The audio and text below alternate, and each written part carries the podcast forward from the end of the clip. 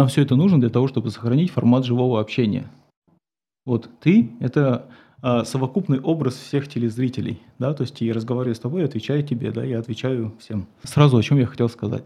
Да, то есть э, первый момент, самый важный, да, мы должны понимать, да, что у нас есть а, две такие, скажем так, грани подготовки к причастию. Это формальная одна сторона, а другая неформальная. С формальной точки зрения, да, у нас есть определенные, скажем так, обязательства перед церковью, которая установила это правило, да, которое говорит о том, что для того, чтобы нам подготовиться к причастию, нам необходимо соблюсти определенные правила, определенные принципы. У нас был э, выпущен документ несколько лет назад, который назывался «Об участии э, верных в Евхаристии», который говорит о том, что православным верующим, христианам обязательно для того, чтобы э, причаститься святых христовых тайн, быть накануне вечером на богослужении, на всеночном бдении, быть на божественной литургии, соответственно, и э, прочитать как минимум, да, то есть самое основное, это последование к святому причащению, да, в которое входит несколько псалмов, 10-12 э, молитв э, и канон к святому причащению. Это является обязательным. Также, конечно, обязательно еще прийти на исповедь. Все остальное остается за рамками обязательного и э, относится лишь только к вашему благочестию. Да, то есть, если вы хотите, вы можете читать, соответственно, да, то есть еще акафисты, да, каноны, еще что-то и так далее, да, то есть это все зависит от вашего рвения да, и от вашего благочестия. Второе самое важное – это э, подготовка неформальная. Да, то есть о чем мы всегда умалчиваем. Да, я понимаю, что отчасти, вот, конечно, священники, они создают такую, мы да, создаем такую ситуацию на исповеди, да, спрашивая о том, постился ли человек. Да, э, кстати, по поводу поста. Есть вопрос отдельный? Хорошо, ладно.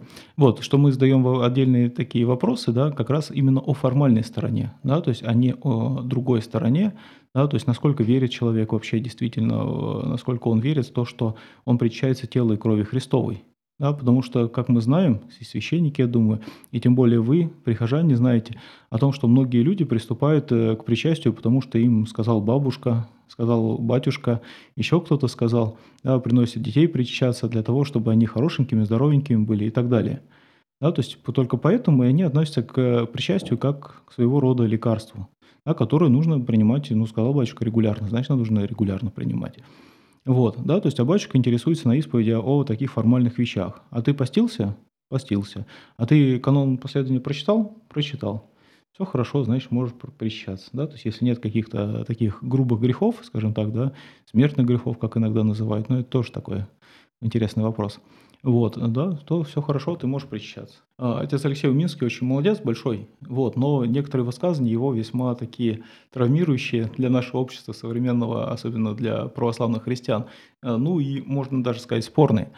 Вот. Э, э, в данном случае, да, конечно, я бы сказал о том, что вообще, собственно говоря, принуждать себя не нужно. Есть такая пословица «невольник, не богомольник». Да, то есть вот она напрямую относится к, к таинству причастия.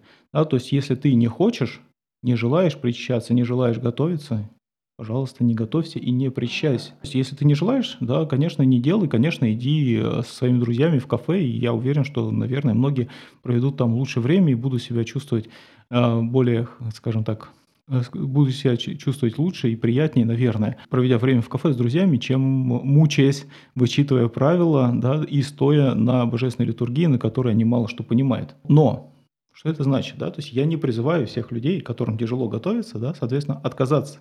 И говорить, не, я, мне тяжело готовиться, я поэтому откажусь от э, причастия и, соответственно, не буду причащаться. Вот, да, то есть, или у меня вот я готов, хотела подготовиться к причастию, уже даже подготовилась, может быть, как бы частично каким-то образом, а тут вдруг тут друзья позвали в кафе, я не была на всеночном бдении, да, то есть, что же мне делать, неужели мне не надо причащаться? Да, то есть, конечно, нет, да, конечно, нет. Здесь я скажу, что важно в первую очередь, действительно, это ваше желание причащаться, ваше желание быть со Христом. Но очень важный момент, что к этому желанию, конечно, должно присовокупляться и какое-то действие. Да, то есть я хочу быть со Христом. А что ты сделал для того, чтобы быть со Христом? Да, я не сомневаюсь, я, мы уже не раз говорили о том, об отце Паисии, например, да, который говорил о том, что а, взаимоотношения с близкими, особенно помощь близким, которые нуждаются в этой помощи, оно настолько же важно, насколько и молитва. И, конечно, если ты помогаешь близкому, идешь в этот момент, да, конечно, это и общение с ним, это фактически вот для отца Паисия было как общение со Христом самим. Также то же самое, что в молитве. Я для себя, например, не вижу проблемы э, пойти в кафе накануне причастия, да, и, но при этом, естественно, а, постараться, насколько это возможно, да, все-таки подготовиться к таинству причастия. Да, то есть, ну, как минимум, прочитать последний к истовому причащению, даже если вдруг ты не был на всеночном бдении. Вот, да, хотя все ночные бдения, я еще раз напомню, это очень большая трагедия для нас, для батюшек, вот, поскольку прихожане почему-то все ночные бдения вообще почти сейчас отменили, очень мало людей на все ночные бдения, но при этом на литургии все приходят и причащаются, да, что все ночные бдения, оно является обязательным, да, то есть освобождаются от него, соответственно, да, так же, как и от поста и других каких-то условностей таких, да, только, ну, это, наверное, тоже отдельный вопрос, да, только женщины, которые имеют маленьких детей, маленьких имеется в виду грудных, да, то есть не 7-10 лет, вот, да, то есть, а грудных детей, вот, э, ну, или многодетные мамы, у которых есть детей и другие, например, соответственно, больные люди, а люди здоровые, которые могут возможность, иметь возможность, да, прийти, их ничто не избавляет от присутствия на всеночном бдении. Перед причастием Э, дополнительного поста никакого нет. Да, что это значит? Это значит, что если вы все являетесь прихожанами православных храмов, да, соблюдаете все посты, вы соблюдаете пост Великий, вы соблюдаете Рождественский пост, Успенский пост, Петропавловский пост. Да, если вы соблюдаете среду и пятницу в течение всего года, за исключением сплошных седмиц, то никаких дополнительных постов да, к причастию нет. А в качестве благочестивой традиции можно оставить невкушение мясной пищи накануне причастия. Да, то есть, но это не обязательно. Это тоже пример благочестия. То есть, и опять же, как пример благочестия, э, вы можете и соблюдать пост целиком, да, то есть полностью накануне причастия, допустим, в субботу сделать еще один постный день, если вы причастие в воскресенье. Ну, да, э, вот. Поэтому я, когда постился, когда я сам был мирянином, да, то есть и э, приступал вот в 90-е и в 2000-х годах, да, то есть я соблюдал дополнительный постный день в субботу, как и многие это сейчас делают, да, потому что тогда священники говорили, требовали, что от одного до трех постных дней должно быть. Да, то есть у меня получалось пятница и суббота постные дни, соответственно. Вот, да, то есть если я приезжал в среди недели в какой-то день, да, то есть я также накануне, как минимум один день соблюдал постный день. Сейчас это все находится на, вашем, на ваше усмотрение, на вашем, скажем так, благочестии. Если вы захотите, вы можете больше поститься, можете поститься 2-3 дня. Да, то есть, и второй момент, да, то есть, естественно, если вы не соблюдаете постов в течение всего года, да, то тогда вот эти вот посты э, перед причастиями, они вам необходимы. Да, ну вот как минимум от 1 до 3 дней. Да, то есть, если вы не поститесь э, Великим постом, если вы не поститесь Рождественским постом да, и так далее, вот, то какой-то пост перед причастием он нужен. Как поститься? Как поститься, если ты болеешь? Да, если ты болеешь, если ты кормящая мать. Значит, смотрите, есть определенные общие принципы у нас, да, что есть градация, скажем так, пищи. Да, то есть есть мясная пища как самая грубая пища, да, чуть ниже ее находится э, более такая хорошая пища, скажем так. Это пища молочная, молоко, сыр, творог и яйца рядом с ними где-то посередине между. Вот. И, соответственно, дальше идет рыба. Да, то есть вот это вот такая определенная градация. Я не сторонник а, такого принципа, да, как, например, ну, приходит женщина и говорит, я кормящая мама, благословите мне послабление на молоко. Если это человек церковный, да, то я задаю ему вопрос, насколько оно ему необходимо. Да, то есть необходимо ли человеку да, молоко в данный момент. Да, поэтому я думаю о том, что человек прежде всего должен а, ориентироваться на свое, скажем так, состояние да, во время поста. То есть если ему очень тяжело, он переносит пост без молока, без молочной пищи, соответственно, да, то тогда, конечно, наверное, ему кушать нужно тяжелую пищу. Да, то есть он не готов умершлять свою плоть настолько, да, чтобы действительно умертвить ее совсем. Я не считаю, что должно каким-то общим принципом стать это, да, что вот кормящая мама, вот, пожалуйста, вам молоко. Да, там, вот ты болеешь, там, у тебя, ты чем-то болеешь, у тебя есть какая-то хроническая болезнь, вот, пожалуйста, тебе молоко. И это по необходимости. Потому что если священник, как мне кажется, если священник разрешает, да, скажем так, всем людям, вот просто подходит благословение и вот, на, пожалуйста, бери, иди вот, а, да, то он таким образом, как мне кажется, да, то есть он убивает фактически вообще все благочестие, да, то есть пост тяжелый, а зачем он вообще? Да, и здесь мы подходим к каждому такому вопросу, да, собственно, а зачем поститься? Да, проблема заключается в том, что люди, которые в кавычках не могут поститься, они в первую очередь не хотят поститься. Да, они хотят они поститься, потому что они не знают, зачем им поститься. Да, то есть и вот зачем поститься, это самый главный вопрос, который человек должен себе задать. Да, поскольку он не имеет ответа на этот вопрос внутри себя, да, он хочет от этого, как от лишнего правила, отказаться. Да, и то же самое происходит со всеми остальными правилами. А зачем мне на все ночные бдения ходить? Я его не понимаю, откажусь я от него. А молитвы на церковно-славянском мне зачем читать? Я их не понимаю, я откажусь от них. Да, где-то я заручусь благословением или поддержкой священника, он с вниманием ко мне отнесется и благословит меня, и у меня все будет хорошо. А хорошо все не будет.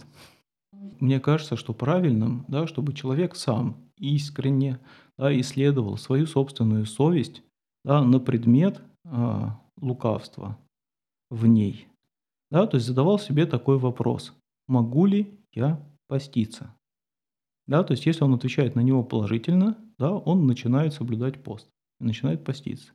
Во время того, как он постится, да, он должен еще раз да, задать себе вопрос, да, а правильно ли я пощусь, да, посилен ли для меня такой пост.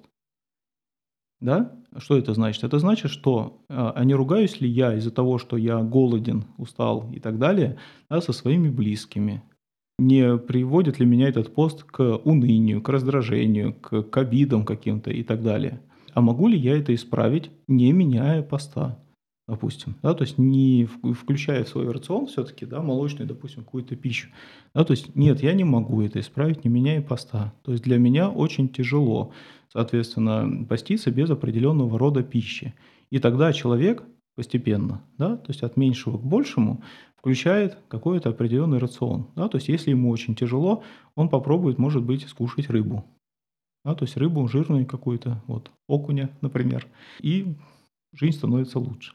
Человек начал поститься, как написано в Типиконе, да, то есть где не масло там в какие-то дни нельзя, еще что-то, да, вот, все. И вдруг он включает рыбу, и у него все, все уже все хорошо, уже жизнь хороша, уже жизнь не так э, отвратительно, да, то есть и общается он с людьми по-нормальному и так далее, и себя чувствует более-менее хорошо. Все, он на этом останавливается. Если нет, да, он не любит рыбу или какой-то там аллергии на рыбу, еще что-то такое, да, то есть и вот он хочет прям молока, или там кофе с молоком, там капучино, вот он привык, вот без кофе с, с молоком вот ну никак не может, да, то есть он включает кофе с молоком, смотрит, жизнь его налаживается, да, то есть он нормально может функционировать, да, то есть ему все равно по-прежнему тяжело.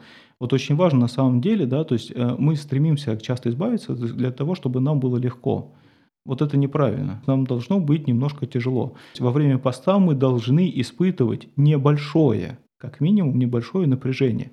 Это не должно быть для, не, для нас таким глубоким стрессом, да, что вот мы бросились в пост, и все, и теперь мы прям постимся, и мы прям из последних сил все это, да, то есть, ну, для мирских людей, для монахов, да, которые для нас, конечно, пример во всем, во многом, э, это да, это нормально. Но для нас, большинства людей мирских, да, которых много других забот, попечений, много детей, да, много э, каких-то других проблем, вот, то есть это невозможно.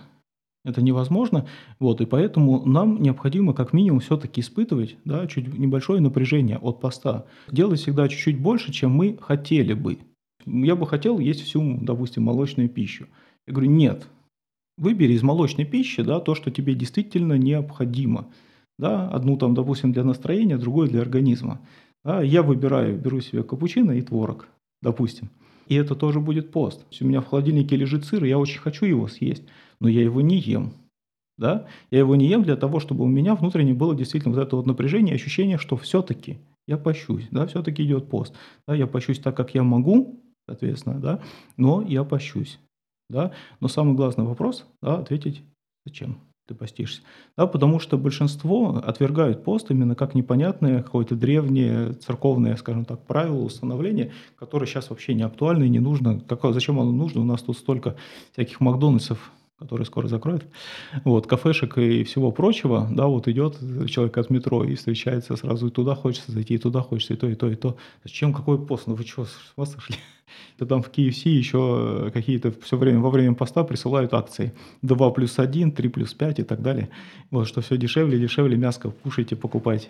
И каждый человек должен именно испытывать свою собственную совесть. Да? То есть я не могу, как священник даже, если я очень хорошо знаю человека, да, и знаю целиком его жизнь, как он живет, да, что, как, что у него за семья, что у него за дети, какие он функции, работу выполняет, да, я могу дать ему какой-то совет и сказать, что, возможно, тебе вот так нужно поститься, возможно, тебе вот что-то не хватает, вот. А в большинстве случаев это нет. Да? То есть я настолько не знаю хорошо, да, скажем так, всех прихожан, и поэтому каждый из вас, в первую очередь, да, должен испытывать свою собственную совесть сам.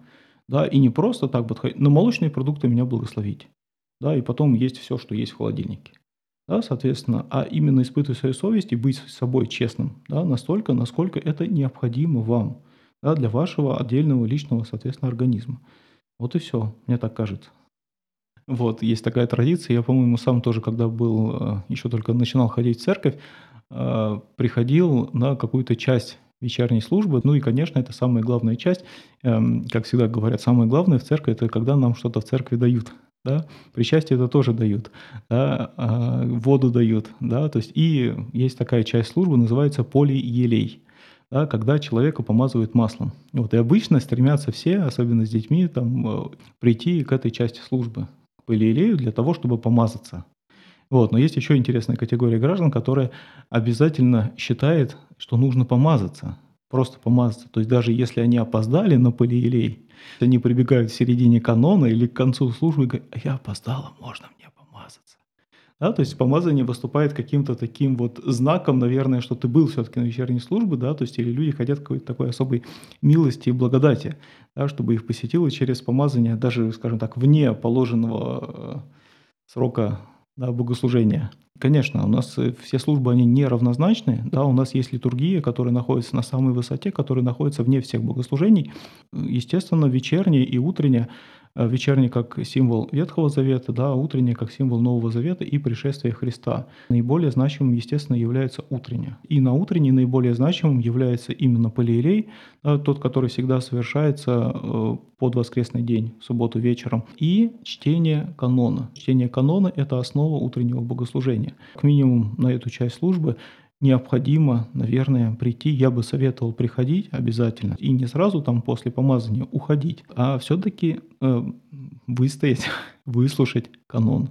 По поводу обязательности исповеди перед причастием. Вот, дорогие мои, многие не знают, но не во всех православных церквях это есть. Да, обязательная исповедь перед причастием. Да, как минимум я могу сказать о том, что э, в сербской, в болгарской, в греческой церкви, православных церквях. Э, обязательной исповеди перед причастием нет. Еще раз подчеркиваю слово традиция, да, то есть это даже не установление, не канон, да, это только традиция русской православной церкви, исповедь перед причастием. Значит, она возникла очень сложным путем. А, во-первых, мы с вами знаем, что так называемое синодальное время – это период, скажем так, от Петра I да, э, до Николая II. Да, синодальное время, когда а, христиане причащались очень редко. Да, и было обязательное правило, что они причащались великим постом. Они готовились к причастию, причащались, их там переписывали, как сейчас батюшек переписывает, вот, и э, исповедовались и причащались. И, естественно, поскольку как бы от одного до причастия до другого э, проходил очень часто именно год, редко кто исповедовался среди этого. Вот, а, да, что Иоанн Кронштадтский, он был такой вот странный очень человек, который призывал людей очень часто причащаться. На него смотрели, да, даже его собратья, духовенство как-то, что-то он какую-то ересь говорит. Да, зачем часто причащаться? Да, то есть раз в год причащаются и достаточно. Вот, да, то есть и потом советское время пришло, соответственно. Советское время очень было сложно, конечно, очень много э, в какое-то время, 20-30-е годы, э, да, люди как бы оторвались от храма, многие. Да, то есть очень мало людей, которые сохранялись в этот момент в церкви, да, многих расстреляли, они стали новомучениками, да, но потом, да, там после войны, соответственно, храмы потихоньку начали открываться. Да, ну, там разные тоже были периоды, и к 80-м, 90-м годам, соответственно, когда храмы больше стали открываться, все больше и больше и больше стало приходить людей, которые были не особо, скажем так, церковные, не знакомые с церковной практикой. И, естественно, и часто был вот такой вот, скажем так, поток, и этот поток переменчивый. И сейчас он есть в церквях, так называемые прихожане, захожане, да, которые приходят, и время приходит в один храм, потом приходит в другой храм, или приходит редко. Тогда, естественно, вот для всех этих людей которые вновь пришли. Вот эта традиция исповеди обязательно, она все равно сохранилась как бы синодального времени. Да, вот, и она продолжается и до сих пор. Но, да, то есть сейчас э, некоторые приходы и некоторые священники, скажем так, отягощенные исповедью, да, то есть тогда, когда много очень прихожан исповедуется, с одной стороны, бывает, да, под праздники, еще когда-то, а с другой стороны, а, исповедь часто, то, что ты слышишь на исповеди для священника, даже не то, что много. Проблема в том, что люди очень часто формально также подходят к исповеди. Берут вот эту вот книжечку, они переписывают и говорят, вот мы переписали, пожалуйста, батюшка, нам почитай. Ну, я читал уже, да, я знаю список грехов, да, то есть я знаю то, о чем написано. Вот. И священник это очень чувствует, он это понимает. И очень тяжело исповедовать таких людей. Да, и в какой-то момент, да, я, услышав очередную такую исповедь, я у женщины одной спросил, да, я говорю, слушайте, ну вы же не раскаиваетесь в этих грехах, вы вообще, вот то, что вы сейчас назвали, грех, вы его не считаете грехом? Он говорит, да, не считаю. Я говорю, а зачем? Он говорит, ну вот в списке грехов был, я переписал, у меня это в жизни было же, вот. А это значит, что она будет продолжать делать этот грех. Да, то есть это получается действительно формальная исповедь и лицемерие. Да, лицемерие перед Богом или перед священником. Да, как будто прихожане выступают да, в роли такого студента, который хочет хорошо ответить. А чтобы хорошо ответить, я знаю, что надо побольше рассказать. Да? Не надо побольше рассказывать. Да, надо рассказывать то, в чем вы действительно раскаиваетесь, в том, что вы действительно переживаете. Вот. И а, сейчас, да, все-таки есть приходы, вот, но обычно это такие не очень большие приходы и очень крепкие общины, которые сознательно просто отказываются от этой обязательной исповеди. Там, где знает священник всех прихожан, он говорит, что, пожалуйста, если вы хотите исповедоваться, у меня есть определенное время, да, приходите и исповедуйтесь. Это никак не связано с причастием. Но это я говорю, отдельные приходы, где есть крепкие общины, где знает священник всех прихожан. Священник подает такой посыл, да, оставить формальные отношения к исповеди. Да, потому что у нас зачем мы исповедуемся? Мы исповедуемся, чтобы причаститься. А надо исповедоваться для того, чтобы покаяться в своих грехах, в первую очередь. Да, и покаяться, и покаяться, что важно, не перед священником, а перед Христом. Да, вот часто об этом человек, приходящий на исповедь, он забывает, да, и начинает что-то вот как-то со священником в какие-то игры играть. Да, то начинает какие-то завуалировать свои грехи, то еще что-то, вот, то хочет побольше грехов сказать, то наоборот поменьше, как будто у него нет грехов и так далее. Да, вы, приходя, вы исповедуетесь перед Христом. Да, вот об этом необходимо всегда помнить. Из-за того, что у нас исповедь – это допуск к причастию, как мы все к нему относимся в большинстве своем, мы начинаем относиться к исповеди формально у вас есть два выбора. Либо начать относиться к исповеди неформально, что самое правильное, понять, что вы исповедуетесь перед Христом и исповедуетесь в тех грехах, в которых вы раскаиваетесь. А в тех грехах, в которых вы не раскаиваетесь, да, вы должны понять, собственно говоря, почему это грех. Да, чтобы понять, почему это грех, да, нужно читать Евангелие и святых отцов. Там написано, почему это грех. Вот это очень важно. Да, и когда ты поймешь, почему это грех и что это грех, да, тогда ты приходишь и говоришь о нем на исповеди, и тогда ты в нем раскаиваешься. Да, вот это очень важный момент. А вот обязательно или не обязательно? Смотрите, да, вот с точки зрения общецерковного понимания сейчас во всех церквях, в большинстве церквей обязательно. Да, то есть если вы найдете такой где-то приход, где не обязательно, да, то есть я очень за вас рад. Вот, то есть я говорю о том, что необходимо каждому члену прихода, соответственно, придерживаться той традиции, которая существует э, сейчас все-таки она почти повсеместная в русской православной церкви и в конкретном приходе. Но если вы, допустим, не хотите а, так поступать, да, как все, скажем так, поступают, да, то есть и хотите действительно осознанно подходить да, к этому вопросу, да, то либо вы идете по пути, что вы действительно заставляете себя сокрушение и покаяние испытывать при каждой исповеди, а, объясняя себе, почему те или иные грехи действительно грехи, да, и принося их именно ко Христу, да, желанием раскаяться и оставить их и больше не делать. Побуждаете себя каждой исповедью. Да, то есть это перед а, тем, как вы напишете грехи, да, возможно, почитать канон покаянный, да, возможно, почитать творение святых отцов Исаака Сирина, например, Ефрема Сирина, да, которые очень много писали о покаянии для того, чтобы вам как бы настроиться, скажем так, на это покаяние и настроиться на исповедь. И тогда подходить к исповеди. И второй, э, и третий еще, да, еще два момента, какие можно сделать. Да, можно подойти со священником, поговорить и объяснить ему свою позицию. Сказать, батюшка, я чувствую, что я вот очень часто исповедуюсь, я часто хочу причащаться, да, то есть как бы, но не могу, я не чувствую действительно вот этого сердечного сокрушения на исповеди, и э, как бы я чувствую какую-то фальшивость да, того, что происходит. Он вам скажет про первый, да, то, что я сказал, правило, да, что надо как-то себя готовить к этому. Но вы можете у него попросить и сказать, а можно, вот, ну вы же меня знаете, да, то есть я регулярно прихожу, исповедуюсь и причать. Можно я вот буду как бы по мере необходимости исповедоваться? И, возможно, священник вам разрешит. Ну и третий вариант – это найти уже эту общину на том приходе, соответственно, где так поступает. Да, вот пока я знаю только две таких общины. В интернете, если вы хотите, можете посмотреть. Есть очень интересная беседа об исповеди а, отца Алексея Уминского и отца Павла Великанова. Вот. И на их приходах обоих а, людей, да, то есть один в Подмосковье служит, один в Москве, есть такая традиция но нужно стать членом их прихода. Да? То есть они все равно следят за тем, чтобы исповедь люди чужие, скажем так, не из их общины, не прошли на причастие, как такое часто бывает. Просто присоединяется человечек сзади такой и проходит. Нужно стать членом их общины, да, то есть поговорить, но, по крайней мере, есть уверенность, что именно они вас поймут. Да, что если вы к ним обратитесь с этой просьбой объясните им, соответственно, они вас точно поймут. А священник э, в вашем храме, он может не понять. И склонять вас к тому, что, и может быть это правильно для вас, да, что необходимо все-таки именно больше, лучше, правильнее готовиться к исповеди, скажем так. Вот, и может быть не каждую неделю причащаться, а раз в две недели, например. Значит, чистота исповеди.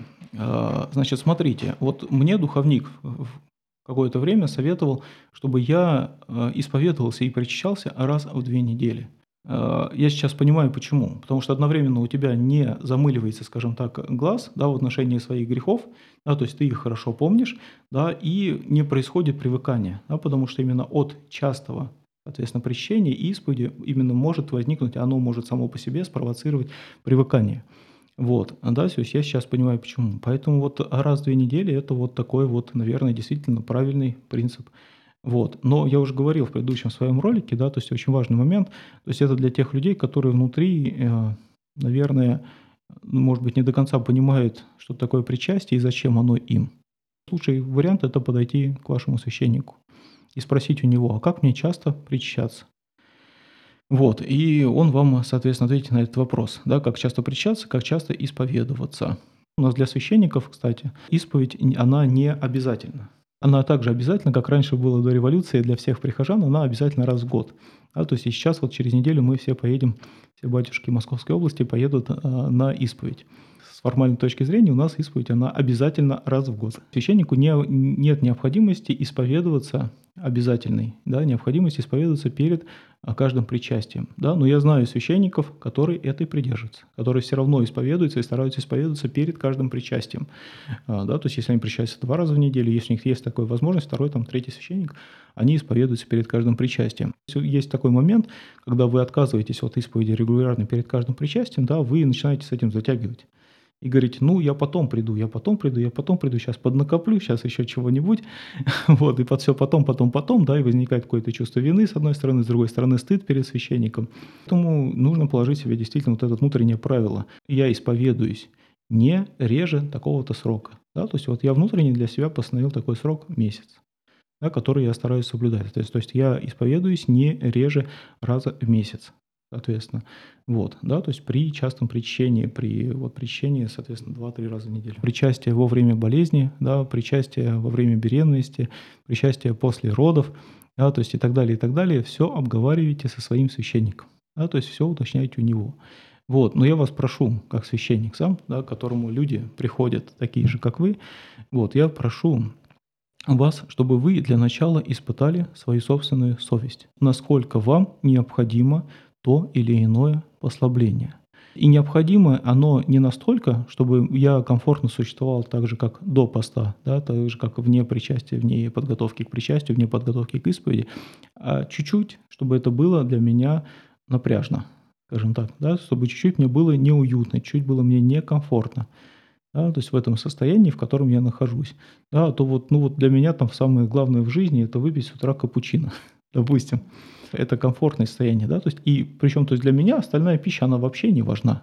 В принципе, то есть, ну, чем я остальным питаюсь, то есть, кушали я там яблоки, фрукты там э, и так далее, да, то есть, и, соответственно, это значит, что отказ, и, ну, там, молочные, мясные продукты, да, то есть, и значит, что отказ от них для меня вообще он не создает никакого напряжения. А вот отказ от капучино он создает единственное напряжение. Как тогда быть и как тогда делать? Да, то есть, с одной стороны, отказаться от капучино совсем, наверное, тяжело. Да, то есть, но возможно от него отказаться в среду и в пятницу, например. Возможно от него отказаться накануне причастия, например. Ну или как-то через день, через два дня. Да? То есть вы должны действительно внутренне все-таки ощущать, что вы действительно Богу пост. Что такое?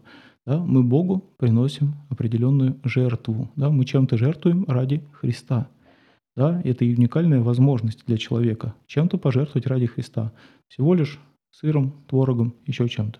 И получить от этого пользу для души да, и для тела, конечно. И поэтому необходимо чувствовать вот это, что ты чем-то жертвуешь да, ради Христа, что ты что-то ради Него оставляешь, то вкусное, то любимое, что тебе очень нужно. Вот это ощущение, оно должно всегда присутствовать. Да, вот при той мере поста, при том послаблении, которое вы и спрашиваете себе у священника. Про детей. Как часто детям э, причащаться? Вот про детей очень сложно сказать. Да, я вот очень страдаю как священник, когда дети ко мне приходят на исповедь. Я вижу, что многие дети делают это из-под палки. Я вижу, что многие родители, благочестивые наши христиане, христианки, они заставляют своих родителей идти на исповедь и на причастие. И это очень печально видеть. Да? То есть, и тогда действительно вот сразу уже у детей, у маленького ребенка 7-10 лет, 7-10 лет – вот, примерно э, возникает уже вот этот вот формализм. Ну ладно, ну мама сказала, ну я пойду. Ну что там, батюшка, ну маму не слушаюсь, ну не слушаюсь я маму, да, там, ну обижаюсь, обижаюсь, ну брата обижаю, ну обижаю. Все. И он формально пришел, вот как э, у доски, скажем так, ответил, да, то есть священник прочитал над ним разрешительную молитву, и все, и он пошел. Да. И вот, наверное, с этих пор люди как раз и привыкают к формальной исповеди. Да, я прошу вас, не делайте этого. Да, то есть не заставляйте своих детей причащаться и исповедоваться. Нужно их побуждать, нужно их вдохновлять, да, потому что они так делают, потому что они не понимают важности святого причастия. Они не понимают, зачем им это нужно. Да, поговорите с ними, объясните им, да, и прежде всего показывайте им всегда своим собственным примером, что необходимо исповедоваться и причащаться. Да, а если они не понимают зачем, объясняйте им да, объясняйте им отдельно от исповеди, попросите священника поговорить с мальчиком, с девочкой, да, с вашим ребенком, а, что такое исповедь, для чего она нужна и так далее, да, там или с каким-то миссионером, катехизатором, если у вас такое есть на приходе, да, можно с ним поговорить об этом, чтобы он помог ему действительно понять, зачем это нужно, вот, значит, с каких лет, да, причащаются все у нас дети с крещения, да, то есть все крещенные дети у нас имеют возможность причащаться. Да, вот вопрос исповеди и причастия встает с 7 лет. Да, но я снова апеллирую и отправляю вас к той беседе, да, я думаю, я уверен, что вы ее посмотрите, если вы посмотрите это видео, конечно. Вот, а, отца Алексея Минского с Павлом Великаном, с отцом Павлом Великаном, вот, которые говорят о том, да, у нас есть формальный возраст. У нас есть формальный возраст 7 лет, с которого вдруг ребенок должен стать очень осознанным, да, очень благочестивым, постником, молитвенником и так далее. Да, то есть, ну, естественно, этого не происходит. Да, как бы вот вдруг, скажем так, ребенок, он не, э, не может да, полюбить молитву, понять исповедь, понять э, причастие и так далее. Да, то есть, э, но это возраст, наверное, с которого следует ребенка приучать я бы сказал, даже раньше, да, лет с пяти примерно. Ребенку нужно объяснять да, и каким-то образом приучать его к посту. Да, к посту, по крайней мере, в день причастия, чтобы он с утра ничего не ел, примерно уже лет с пяти. Но в вопросе исповеди, вот отец Алексей Минский с Павлом Великановым, да, они говорят о том, что э, а, все-таки важно смотреть на ребенка, да, потому что очень мальчики сейчас маленькие, в возрасте 7 лет, к сожалению, остаются. Вот, и поэтому, возможно, да, для мальчиков или для девочек, которые тоже, может быть, есть в этом возрасте, маленькие бывают, вот, можно немножко сдвинуть его да, к 10, кому-то, может быть, к 12 годам. Да, то есть, но это все нужно решать индивидуально с конкретной мамой, папой, э, с конкретным ребенком и со священником. Вот, э, вот самый важный вопрос, который мы не успеем записать ответ. Потому что идет Ксюха. Наконец, самый главный вопрос. Да, то есть можно ли причащаться без подготовки? Да, то есть о чем, собственно говоря, мы и говорили. Когда мы относимся с вами к причастию формально, да, то мы не можем причащаться, если мы не вычитали правила, если мы не постились, если мы не соблюли евхаристический пост, то есть это пост с утра с 12 часов ночи до момента причастия, соответственно, да, то есть если мы не были на всеночном бдении и на литургии, да, то тогда с формальной точки зрения мы причащаться не можем. Но у меня возникает такой вопрос всегда, да, к тем, кто именно это утверждает. Я говорю, скажите, пожалуйста, Почему, например, да, вот грех прелюбодеяния, который с точки зрения этого документа о подготовке верных к Евхаристии является недопустимым? Да? То есть если человек совершил прелюбодеяние, он не может причащаться, не должен причащаться. Да? То есть об этом должен знать священник, и об этом должен знать сам человек. Но при этом люди, совершившие прелюбодеяние, покаявшиеся на исповеди, они причащаются да, люди, согрешившие в обиде своих близких, в рукоприкладстве там, своей жены, детей там, и так далее, они причащаются. Да, люди, которые имеют обиду на кого-то, да, но при этом говорят о ней на исповеди, приходят и раскаиваются, они причащаются. А я задаю вопрос, а что такое за уникальный грех тогда, да, что я не прочитал недоподготовленность к причастию? да, то есть, что я не дочитал канон или не прочитал канон, да, я не прочитал молитвы, я не прочитал пост, да, и вот я иду причащаться, как я могу, я не могу. Вот, понятно, что здесь, да, каноном, молитвами и так далее, исповедью мы хотим каким-то образом искупить да, все те грехи, которые мы совершили за неделю там, или за две недели, кто как часто причается до этого. Да, но это невозможно. Да, мы с вами знаем, что искупает наши грехи – все наши грехи Господь Иисус Христос. Да? А мы только причащаясь, приобщаясь святых христовых тайн, мы принимаем Его жертву за эти грехи. Да? Мы принимаем сам факт Его искупления всех наших грехов. И не до исповеданности, и не до подготовленности к причастию, не до пощенности. Поэтому я считаю, да, что никакой грех, никакой грех не может служить человеку да, абсолютным и полным, скажем так, воспрещением для его причастия святых христовых тайн.